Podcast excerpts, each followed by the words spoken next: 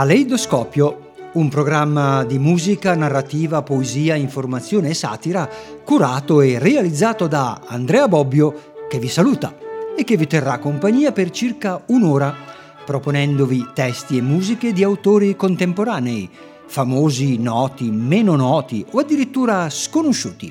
Ai contemporanei verranno affiancati i grandi del passato.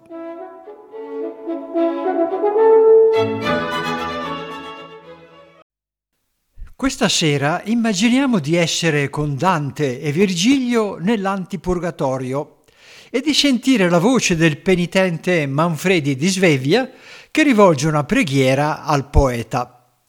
La preghiera è il contenuto degli ultimi versi del canto terzo del Purgatorio. Ora, traendo ispirazione da questi versi, l'amico e docente di scienze teologiche Walter Pestarino ha ideato e condurrà la trasmissione odierna, sviluppando il tema che riguarda il destino dell'uomo, arrivato alla fine dei suoi giorni, cioè all'oltre, all'immortalità quindi dell'essere umano, creato a immagine e somiglianza di Dio. Perciò, Walter, ciao e bentornato a Caleidoscopio. Un saluto a te e ai nostri ascoltatori. A questo punto non mi resta che darti la parola, Walter. Ti ringrazio. Il tema di quest'oggi, cari amici, è un tema molto molto interessante e parla del cielo come assoluta realizzazione umana, il cielo legato alla terra, la terra legata al cielo, con quel versetto di Dante che qui per quei di là molto s'avanza. In poche parole, detto in termini ecclesiologici, stiamo parlando della comunione dei santi, tra la Chiesa purgante, di cui parla Dante, la Chiesa trionfante e la Chiesa peregrinante. E allora vediamo l'uomo di fronte alla morte. Per chi suona la campana? La campana suona per tutti. Cosa c'è di più certo e di più inesorabile? Che tutti siamo provvisori qua giù è un fatto. La morte è un gran corridore e ogni giorno guadagna terreno, insegue sempre senza stancarsi mai. Presto ci raggiungerà presto, molto presto la campana suonerà per me e allora che c'è dopo? C'è una vita ulteriore, c'è l'eternità. Il problema è di importanza capitale. Pascal ne parla con accento profetico.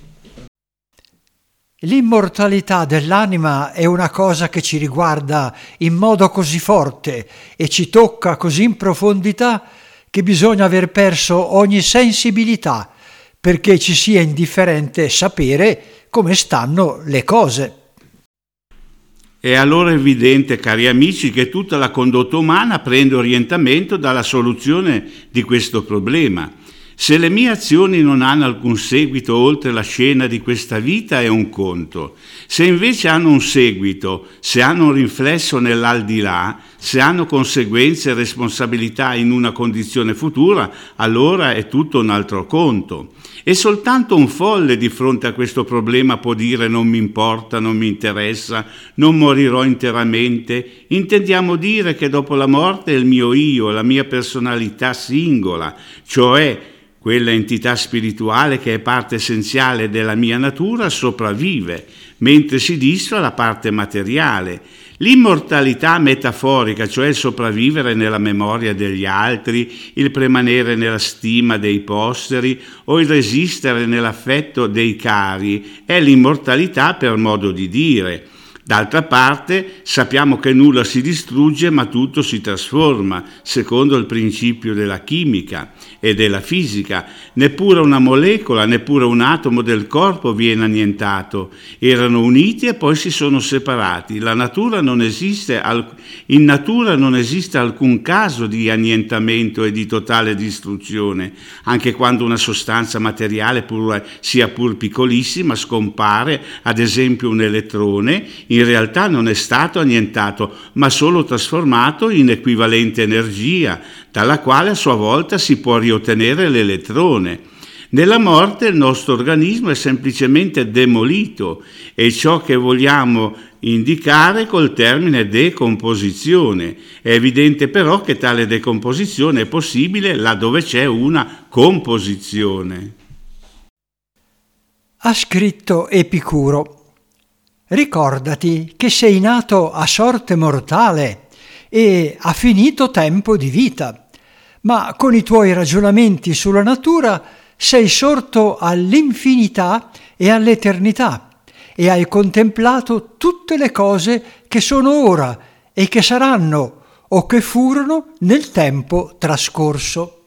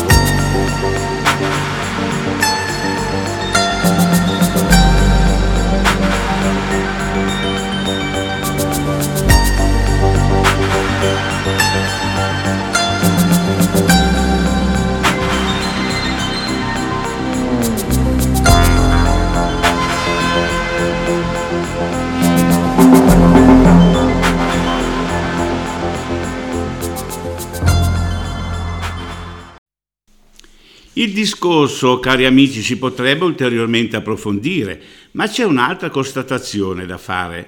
L'uomo ha la cognizione del tempo, cioè avverte il mutare delle cose e succedersi degli avvenimenti, sia che si tratti di eventi esteriori, sia che si tratti di eventi della sua vita intima. Egli è capace di cogliere i mutamenti dei suoi pensieri e il succedersi dei suoi stati d'animo.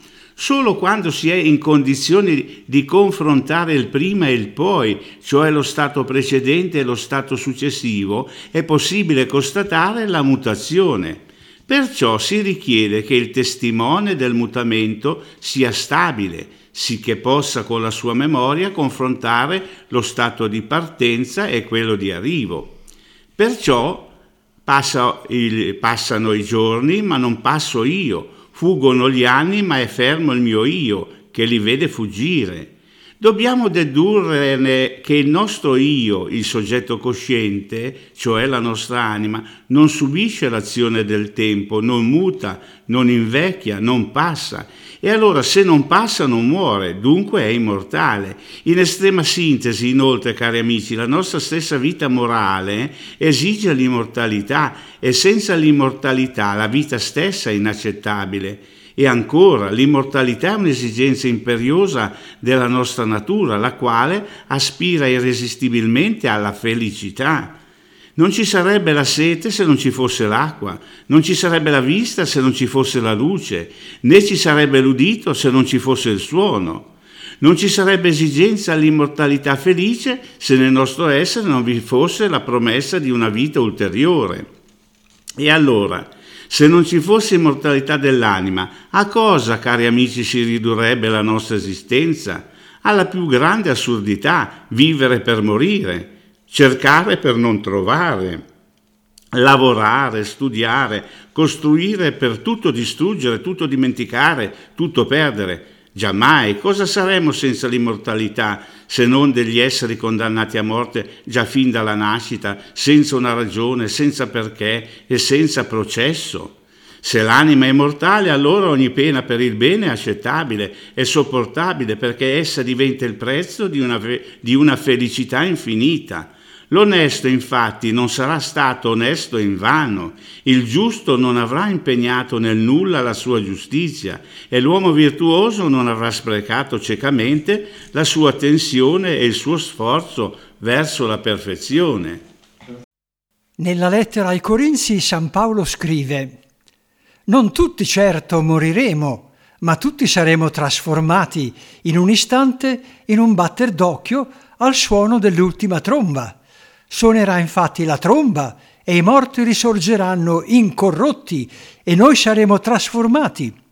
È necessario infatti che questo corpo corruttibile si vesta di incorruttibilità e questo corpo mortale si vesta di immortalità.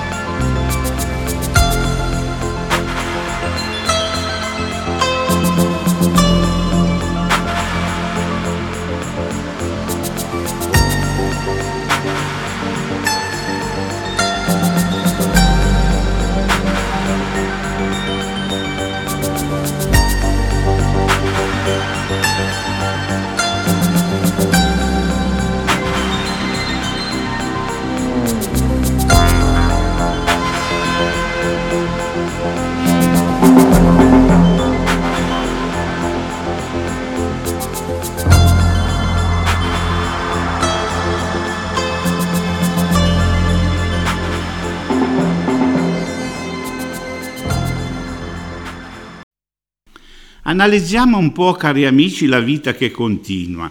Il simbolico velo del Tempio che alla morte di Cristo si lacerò da capo a fondo, come scrive Luca Evangelista, viene ricordato dalla Sacra Scrittura in due tempi.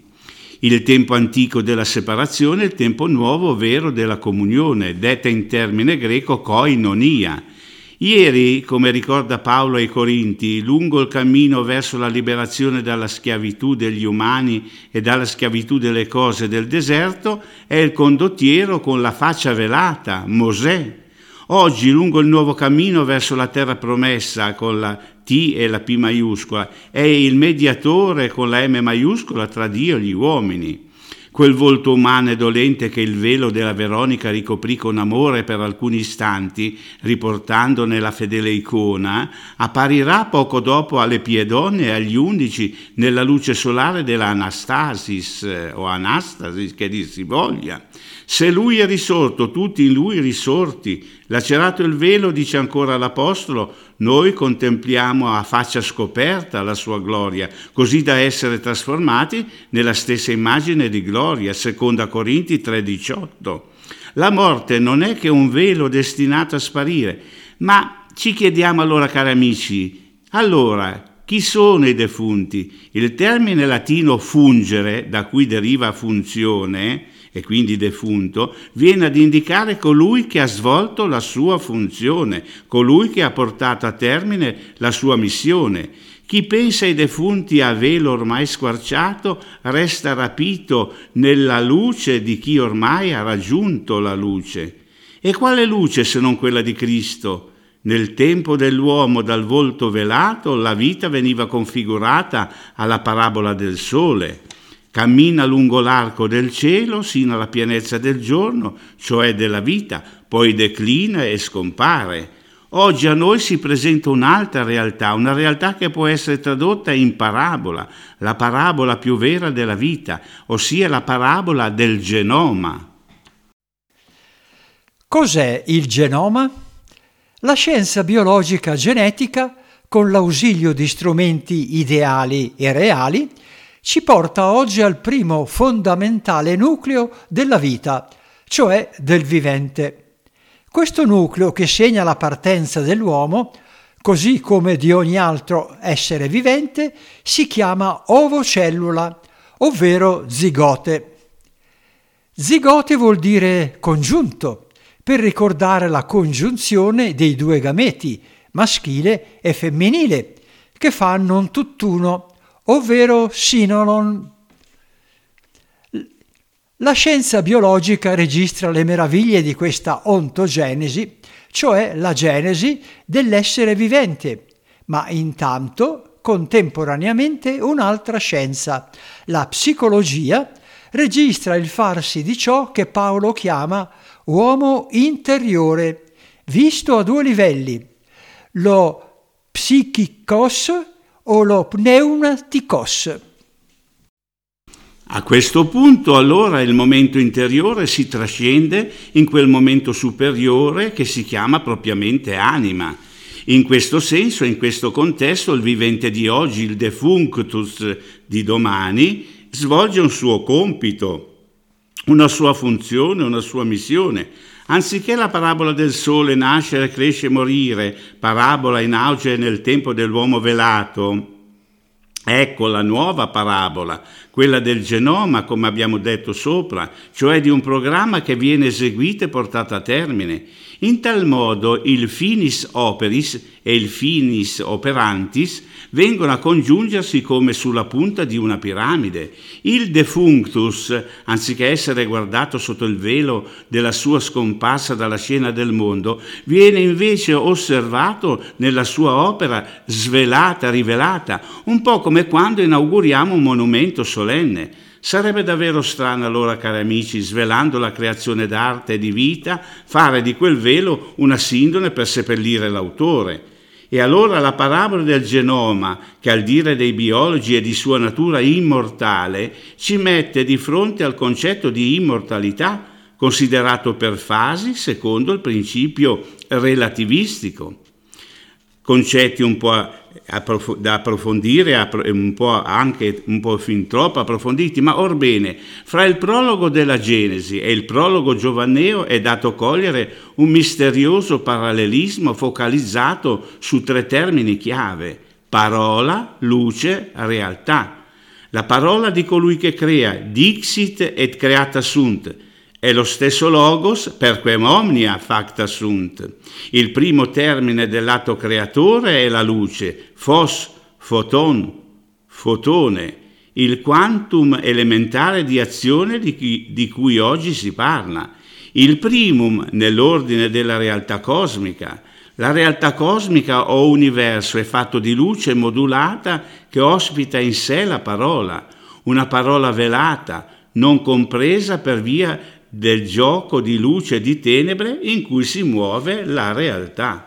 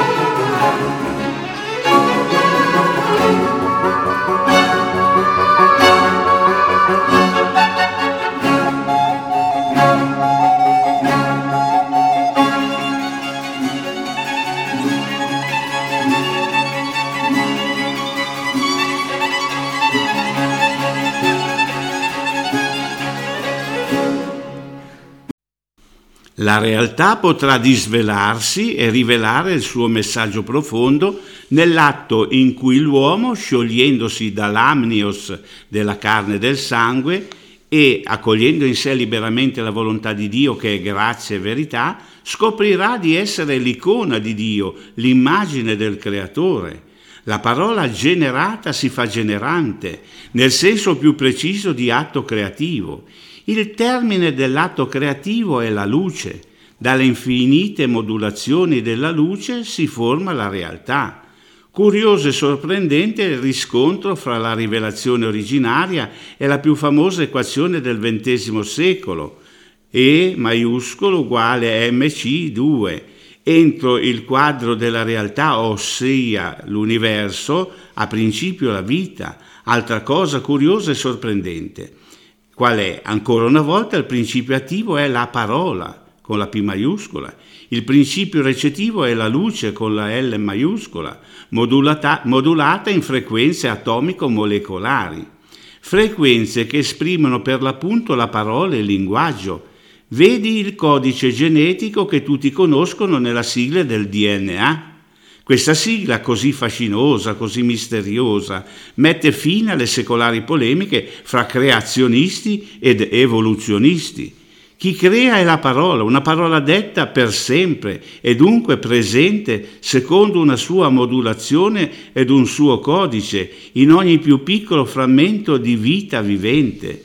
Sta all'uomo, ricercatore, individuare e interpretare la traccia onnipresente del verbo creatore.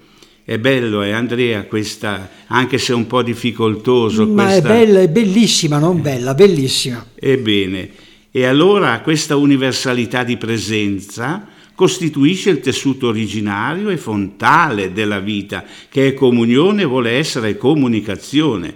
L'attuale cultura dagli occhi velati però stenta a volte a riconoscere la coerenza intrinseca fra momento natalizio e momento mortale, fra protologia ed escatologia. A questo punto la scienza della morte o zanatologia se saprà strapparsi il velo via dalla faccia, si troverà di fronte ad una grande sorpresa.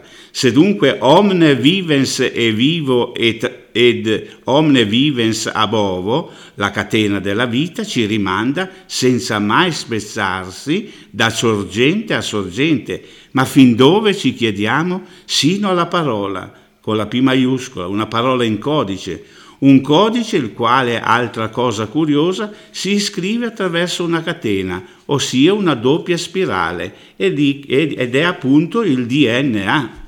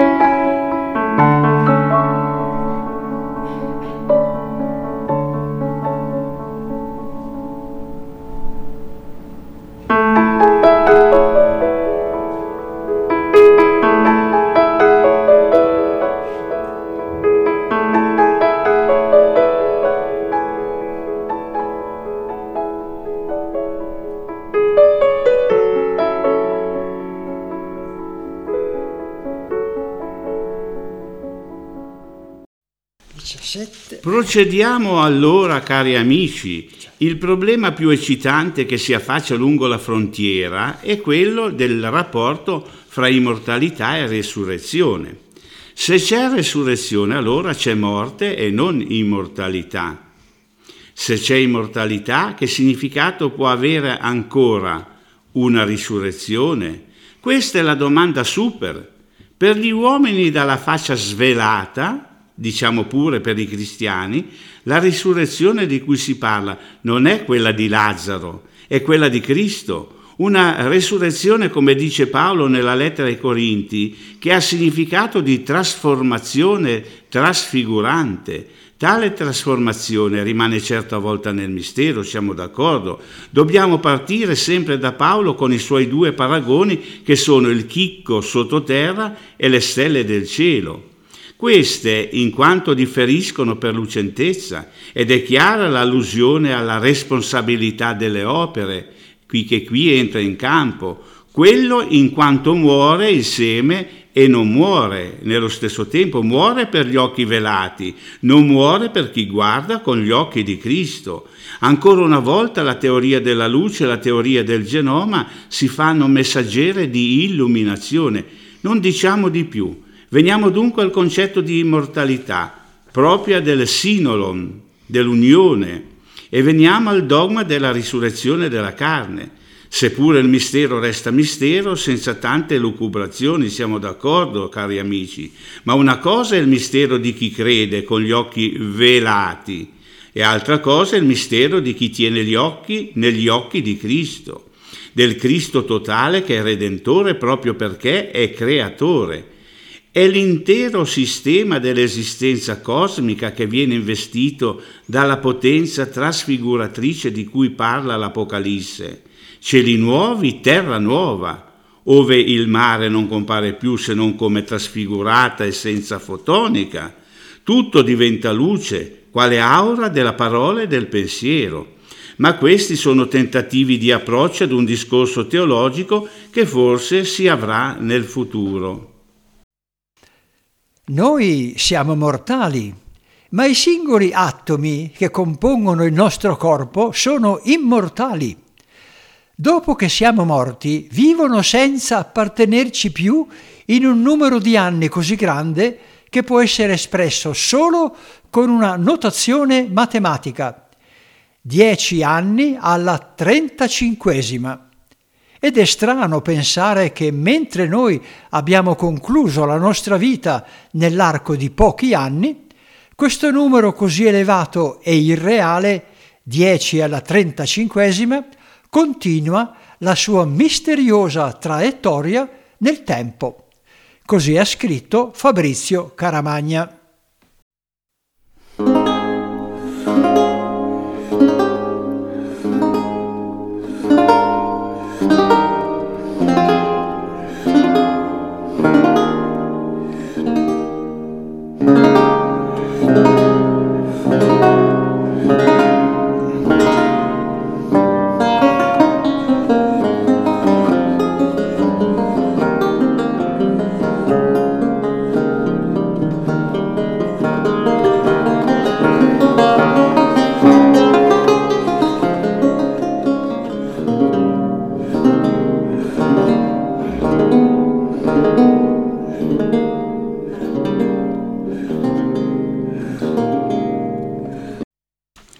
Resurrezione e immortalità potrebbero entrare a fare parte di una composizione duale che ha il suo disvelamento epifanico a seguito dell'evento natalizio.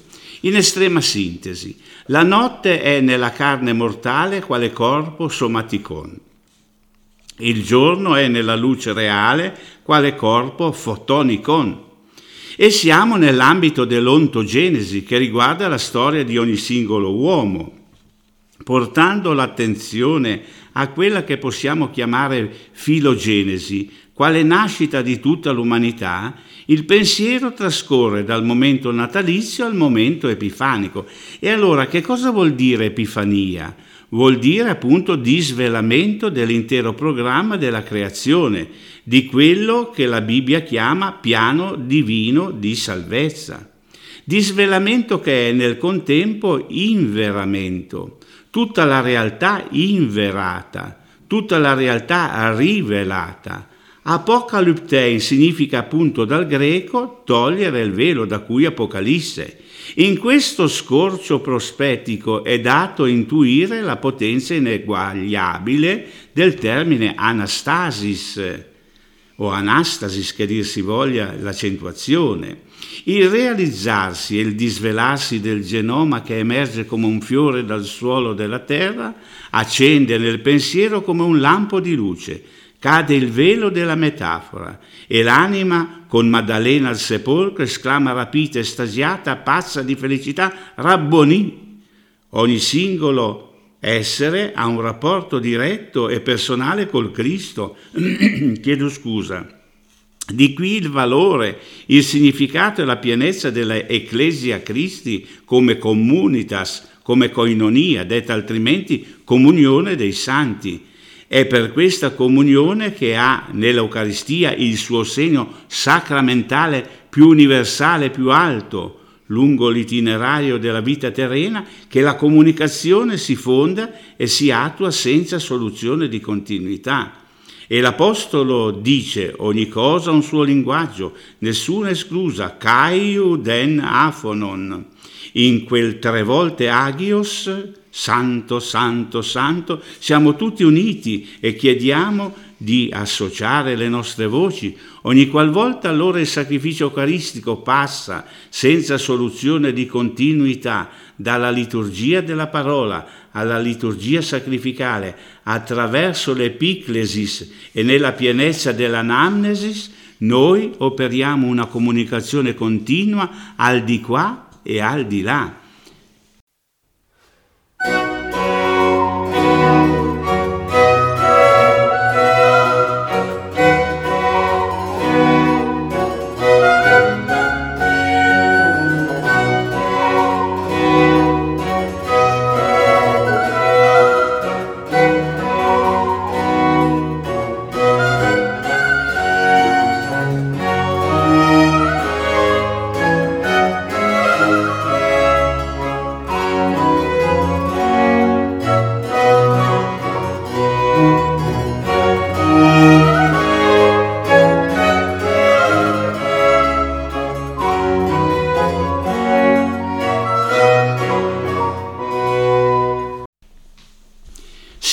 Innesta qui allora, cari amici, il principio, il cosiddetto principio della speranza in una terra promessa. Dove ci incontreremo dopo la morte? Dove andremo a passeggio? Dio esige l'impossibile, Dio ci obbliga a morire. Sin d'ora promettimi di cercarmi, saprai riconoscermi? Così Angelo Maria Ripellino. Ma il principio base della vita è il principio speranza di Ernest Bloch, ossia l'insaziabile dinamismo dell'esistenza umana che spinge a ricominciare ogni volta dal fondo dei più gravi fallimenti, a riprovarsi da capo, malgrado tutto, e a non accontentarsi di nulla, a riprendere senza sosta con il mitico Sisifo a rotolare l'enorme macigno della vita su per la china della promozione umana. È il principio della speranza. Ernest Bloch lo chiama il peut-être, della forza che spinge l'uomo del presente a volere e costruire l'uomo nascosto, inedito e diverso del futuro. Il principio speranza consiste nella volontà di progresso, di liberazione e di promozione dell'uomo e suscita domande tanto profonde e decisive quanto quelle sul senso della vita. Ha senso lottare per l'avvenire dell'uomo? Si dà una qualche possibilità che la pietra di Sisifo raggiunga finalmente la cima? È possibile che l'utopia della riconciliazione dell'uomo e del mondo diventi una topia, una realtà che ha luogo veramente? L'uomo allora non si rassegna, non riesce a farlo. Il principio speranza lo obbliga a rituffarsi, quasi a forza nella vita, qualunque siano le apparenze di vuoto e di inutilità di cui essa si vesta. Se esiste allora una tale speranza, deve esistere il suo adempimento. Carl Jasper, Jean Casper, chiedo scusa, ci ha fatti consapevoli che la vita vale la pena di essere vissuta con la sua cifra del tuttavia, quella che poc'anzi ho detto del peut-être, come la definisce testualmente. La risposta più precisa e sicura proviene dalla parola di Dio, così come viene intesa dalla fede cristiana. Le scritture dicono che il principio speranza è stato scolpito nel cuore dell'uomo da Dio in persona, mediante le sue promesse, quelle formulate nella creazione e nell'alleanza noaica con Noè e concretizzate in abbozzo nell'alleanza con Abramo e nelle vicissitudini dell'Esodo. In radice si sono già compiute con la risurrezione di Gesù e con la Pentecoste in totalità si realizzeranno però mediante la venuta definitiva di Gesù alla fine dei tempi dell'uomo.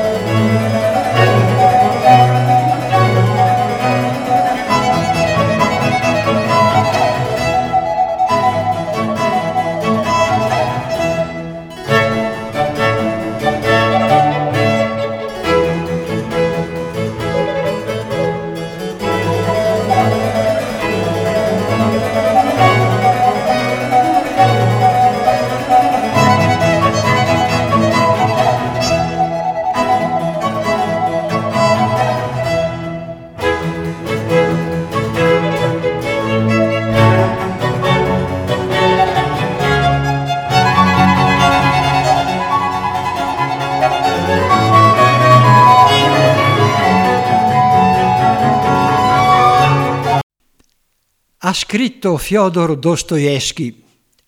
Annientate nell'uomo la fede nella propria immortalità e non solo in lui si inaridirà di colpo l'amore, bensì qualsiasi forza vitale in grado di perpetuare la vita nel mondo. E non basta.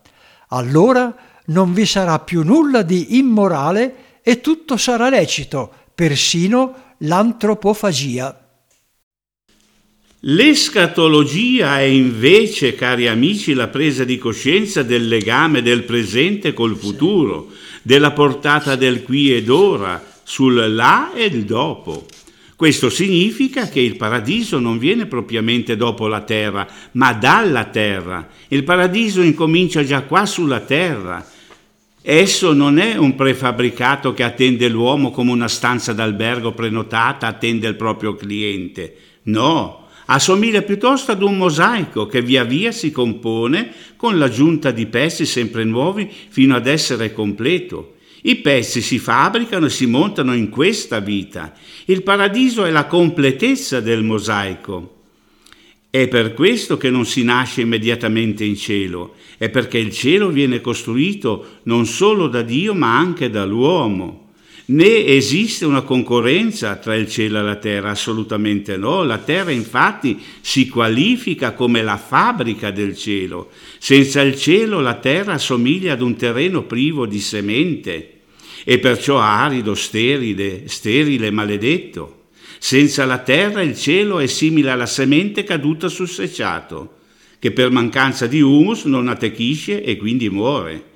E il paradiso dell'uomo è l'uomo stesso nel suo grado di comunione con la verità del Cristo, che lo rimanda con forza agli impegni terrestri L'esperienza del cielo, parziale, velata, faticosa, ma reale, si fa già sulla terra nei momenti privilegiati di profonda calma e trasparenza, nei quali, come per incanto, le cose grandi e piccole si mostrano nelle loro giuste proporzioni e l'uomo gusta la libertà di disporre di se stesso per l'amore. Il paradiso allora non è per nulla un luogo, ma invece una situazione nuova, inedita e definitiva, e poi rappresenta il frutto della felicità ai compiti della terra. E allora nel paradiso, cari amici, ricordiamoci che non saremo nel riposo, ma saremo dinamicità nel riposo e forza e vigore nella quiete e quindi non sarà una specie di monotonia, assolutamente no, tutto il contrario. Il paradiso è la creazione completata e purificata da ogni ruga e da ogni macchia. Diventa paradiso l'uomo pienamente purificato e colmo di Dio, con la totalità di se stesso, spirito e corpo con la totalità degli esiti della sua vita e secondo il livello d'amore raggiunto in questo suo cammino. Perciò il paradiso s'accompagna alla resurrezione della carne, ossia salva l'uomo nella sua interezza. Orbene, cari amici, nel linguaggio corrente il regno della morte viene sovente presentato come la terra dell'eterno riposo l'ho detto poco sopra, dove le anime trovano finalmente la pace agoniata in vita. Ma pace non è letargo, non è monotonia, non è tedio, è difficile immaginare un gergo più mistificante, l'idea dell'eterno riposo, quando non giunge addirittura alla bestemmia di chi pensa che i morti restano sigillati nelle loro tombe, suggerisce due conclusioni completamente contrarie alla fede. Prima di tutto fa pensare che chi vive in cielo sia tagliato fuori dalle vicende della terra, assolutamente no, mentre invece vi è immerso fino al collo, tanto quanto è perché vi è immerso il Cristo risorto. E poi dà luogo alle ipotesi che il paradiso sia il regno dell'eterno immobilismo, ripeto assolutamente, lo ripeto sovente perché ci credo moltissimo, non è il regno dell'eterno immobilismo, della quiete perpetua, del tutto fatto che esclude il futuro, assolutamente. Ma il paradiso non è riposo, bensì la pienezza del possesso che consente la pienezza della vita. Quando l'uomo ha finito è allora che comincia.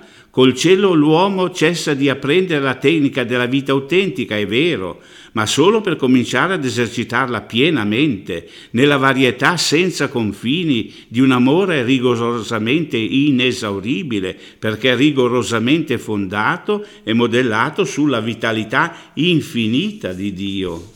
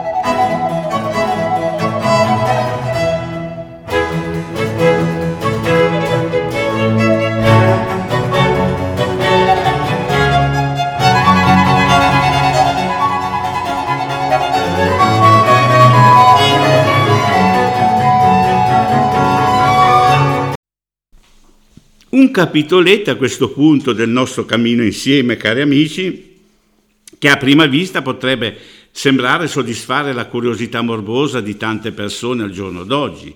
E allora chiedere è lecito, si può parlare con i morti? La crisalide è l'immagine della vecchiaia, vegeta, è secca e intorpidita, ma vivrà. Ed è proprio in questo sonno, in questa immobilità passeggera, che si formano le ali che porteranno alla immortalità, così Sophie Swisschain. Introducendo allora questo breve paragrafo, cari amici, non ripetiamo per favore che la fantasia è la pazza di casa, che a nulla serve, che nulla conclude, no? Pensiamo piuttosto al binomio Dedalo e Icaro, il tecnico pensoso e il poeta fantasioso. E nemmeno lasciamoci impressionare dalla provvidenziale caduta di quel figlio sventatello inabissatosi nel mare Icario. Ricordiamo invece la profetica frase di Flaubert, a forza di guardare il cielo tu finirai per mettere le ali. In tale senso, sotto il nome di parapsicologia si possono notare tre diversi atteggiamenti, l'accettazione indiscriminata, il rifiuto a prioristico, l'attenzione, lo studio e il confronto. Gesù parla del Dio non già dei morti, ma dei vivi, allorché accusa di sclerocardia i partigiani della legge farisaica e getta in faccia loro, che lo, hanno, che lo fanno strumento di Belzebù, la sua sfida finale del mistero. Quale mistero allora? Il mistero del Tempio, il mistero della corporeità. Il Papa San Giovanni Paolo II, in occasione della chiusura del caso Galileo, fece un richiamo ben calibrato ai teologi perché vogliono approfondire testualmente lo studio dei problemi offerti dalla scienza.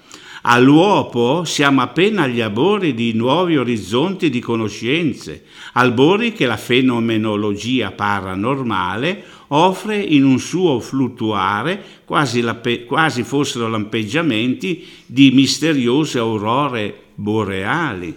Dal punto di vista teologico, o se vogliamo di fede, la riflessione può partire di nuovo dall'affermazione di Cristo Gesù, io sono la via. E la via richiama particolarmente l'attenzione su tre momenti. Il momento attuale illuminato dalla presenza reale, il momento protologico in quo omnia facta sunt e il momento escatologico visto nel quadro dell'esistenza totale. E allora lasciamo stare i morti, non già per evitare un disturbo, bensì per non cadere in un equivoco. Se Gesù dice io sono la vita, che c'entra mai parlare ancora di morti? Chi parla con l'aldilà non parla coi morti, parla coi vivi. Se parla da vivo, cioè da cosciente, da intelligente e ancora più da credente. Ma eccoci ora al punto. È possibile parlare con l'aldilà? E se è possibile, è ammesso dalla dottrina della fede? Dal momento che, come già approfondito sopra, l'immortalità è un dato di ragione, la domanda è suscettibile di una risposta articolata. Restiamo pure nell'ambito della fede. Riportiamoci alla presenza reale del Cristo totale, con particolare attenzione alla presenza eucaristica.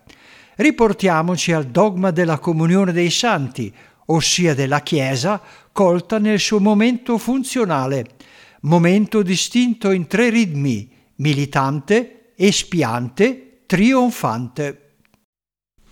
E allora, cari amici, lo scambio di vita fra i tre livelli ecclesiali che abbiamo con Andrea Aurora accennato, militante, spiante e trionfante, dice come la comunione sia possibile, anzi auspicabile. La comunione a sua volta può attuarsi attraverso una gamma di gradi, dalla unione mistica alla unione eucaristica. E la comunicazione?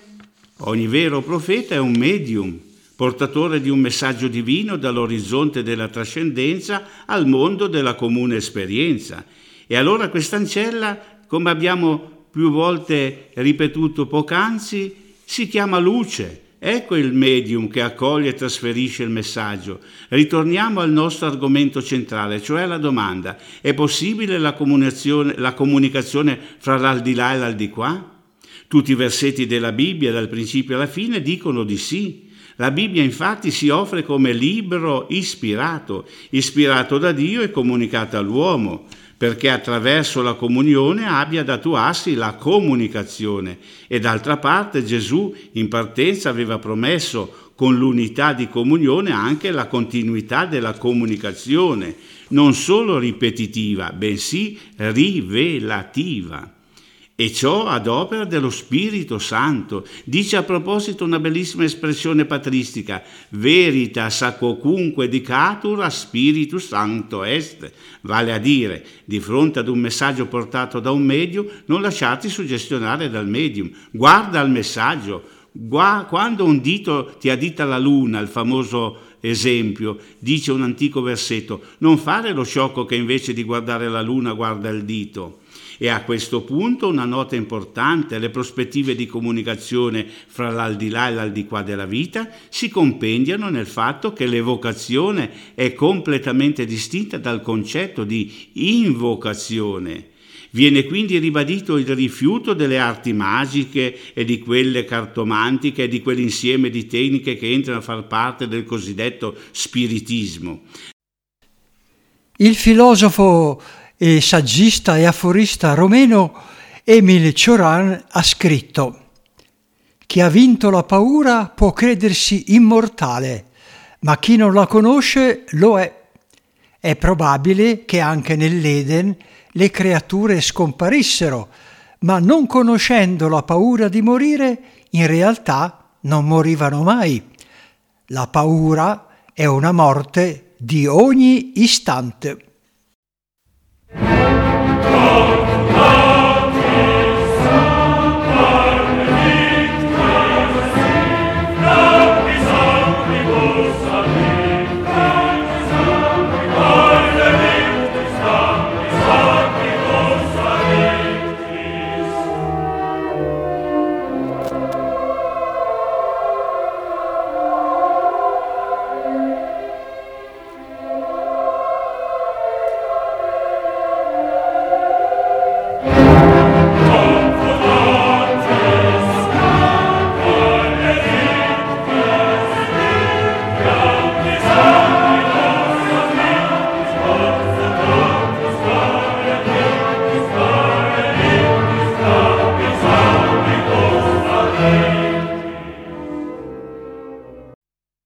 Potremmo dare a questo capitoletto che facciamo insieme del nostro cammino Consolazione del tempo il titolo. Mi viene in soccorso quale compendio possibile a tutto ciò che fin qui è detto, abbiamo detto, il teologo Karl Rahner, da cui trago questi pensieri.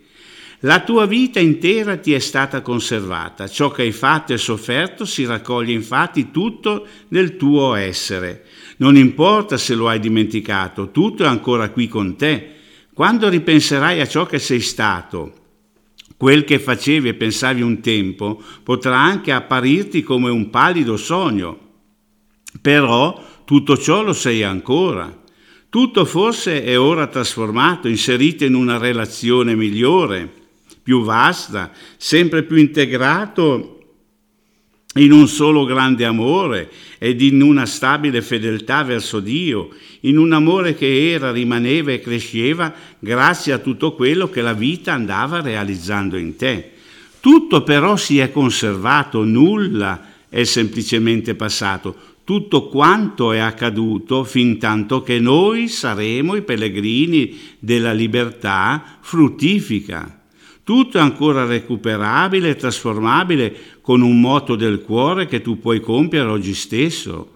Il bene compiuto nella vita precedente perché recuperi nella sua peculiarità ciò che rimase e che per il peccato era diventato una forza del male lo stesso male, perché il bene senza il quale il male puro non può esistere, né è meno, tantomeno concepibile, viene liberato dalla negazione che lo impediva e schiuso alla libera vastità che spetta ad ogni vera realtà, in quella libera, libera vastità che è quella della pura bontà di Dio.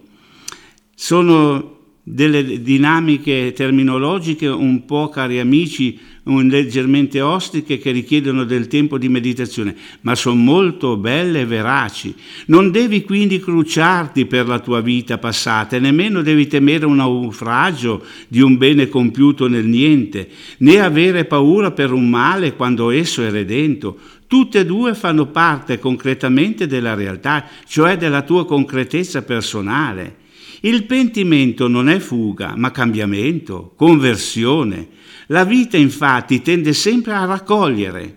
Essa disperde soltanto colui che è infedele a Dio infinito e al suo amore, o per meglio dire, essa raccoglie anche allora, ma non nell'intimità dell'amore di Dio, ma solo nell'oscura ardente densità dello smarrimento di tutto in una cieca individualità. La decisione ultima e definitiva è anche la decisione che abbraccia tutto. E allora nulla, nonostante la nostra esperienza contraria, in realtà è andato perduto. Dopo il tempo, infatti, per dirla in termini esatti, non viene l'eternità, poiché l'eternità è piuttosto il tempo compiuto. L'eternità spunta e matura dal tempo a guisa di un frutto nel quale, giunto che sia il suo compimento, è conservato tutto quello che in quel tempo e in questo tempo mortale fummo e diventammo. Consolazione di questo nostro tempo.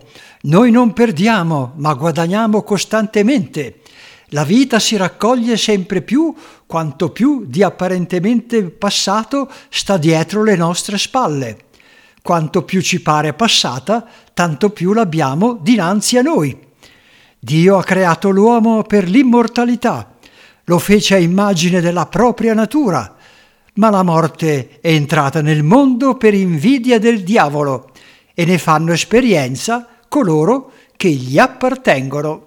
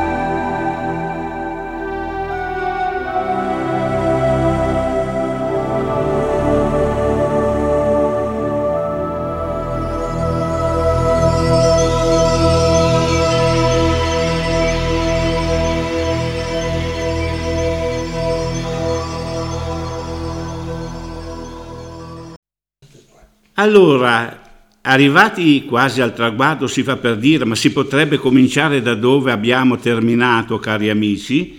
Per ritornare al nostro incipit tratto dal purgatorio dantesco, non dimentichiamo quello che abbiamo detto, eh? che qui per quei di là molto si puote. E allora è commovente il racconto di Manfredi, non ha importanza quanti peccati abbiam, abbiamo commesso e quanti gravi essi siano, non conta neppure quando decidiamo di rimetterci nelle braccia amorevoli del Padre, conta invece il nostro pentimento sincero, anche se tardivo. I modi e i tempi della misericordia divina non sono i nostri, Prima di congedarsi, Manfredi raccomanda a Dante di ricordare alla figlia Costanza di pregare per lui in modo che possa abbreviare la sua permanenza nell'antipurgatorio. È il tema dei suffragi che avrà tanta importanza nel purgatorio, che qui per quei di là molto s'avanza. O ammirabile, ammirabile commercio, ma stavo pensando ad un libro che avevo letto e all'importanza del fatto che noi già qui, caro Andrea, su questa terra, nel tempo e nello spazio, possiamo eh, anticipare l'eventuale nostro purgatorio, il nostro eh, essersi messi in una scia di purificazione. Proprio dicendo un autore di cui non ricordo il nome, un teologo, e mi sembra sia Leonardo Boeuf se non vada errato, che noi dobbiamo ricordarci che qui sulla terra siamo come in una scuola, nella cosiddetta clinica di Dio, in cui tutte le nostre crisi, tutti i nostri piaceri, le nostre eh, patologie più o meno fisiche o psicologiche soprattutto, e anche nostre, le nostre defiance possono essere già, tra virgolette, preparate dalla clinica di Dio per entrare nella pienezza della maturità del paradiso. E allora, caro Walter, il pregare per i nostri cari vivi o defunti è uno dei doni della carità che noi possiamo usare verso il nostro prossimo. È un accumulare tesori per il nostro futuro è un modo per farci quindi perdonare in parte i nostri peccati. Come sempre, Walter, il mio grazie per la tua bella e sentita esegesi e un arrivederci alla prossima volta. Un caro saluto a te e a tutti i nostri ascoltatori. E qui a termine il nostro incontro settimanale. Avete ascoltato una conversazione ideata e condotta dall'amico e docente di scienze teologiche Walter Pestarino, che ha parlato dell'uomo di fronte alla morte, della vita che continua, della risurrezione, dell'immortalità, del principio della speranza in una terra promessa e della consolazione del tempo. Andrea Bobbio quindi vi ringrazia e vi dà appuntamento domenica prossima, sempre alle ore 21 e sempre sulle modulazioni di frequenza 95 700 e 96 400 di Nuova Radio Pieve, la radio diocesana di Tortona che trasmette anche in diretta su live streaming multimedia del sito internet www.radiopnr.it e vi ricordo che la trasmissione viene replicata alle ore 22 del martedì. Chi volesse contattarci può telefonare ai numeri 0143 744 777 oppure 0131 822 518 oppure può inviare un'email agli indirizzi caleidoscopio 07 chiocciolalibero.it oppure redazione chiocciola radiopnr.it. Perciò ancora una volta vi porgo il mio cordiale a risentirci.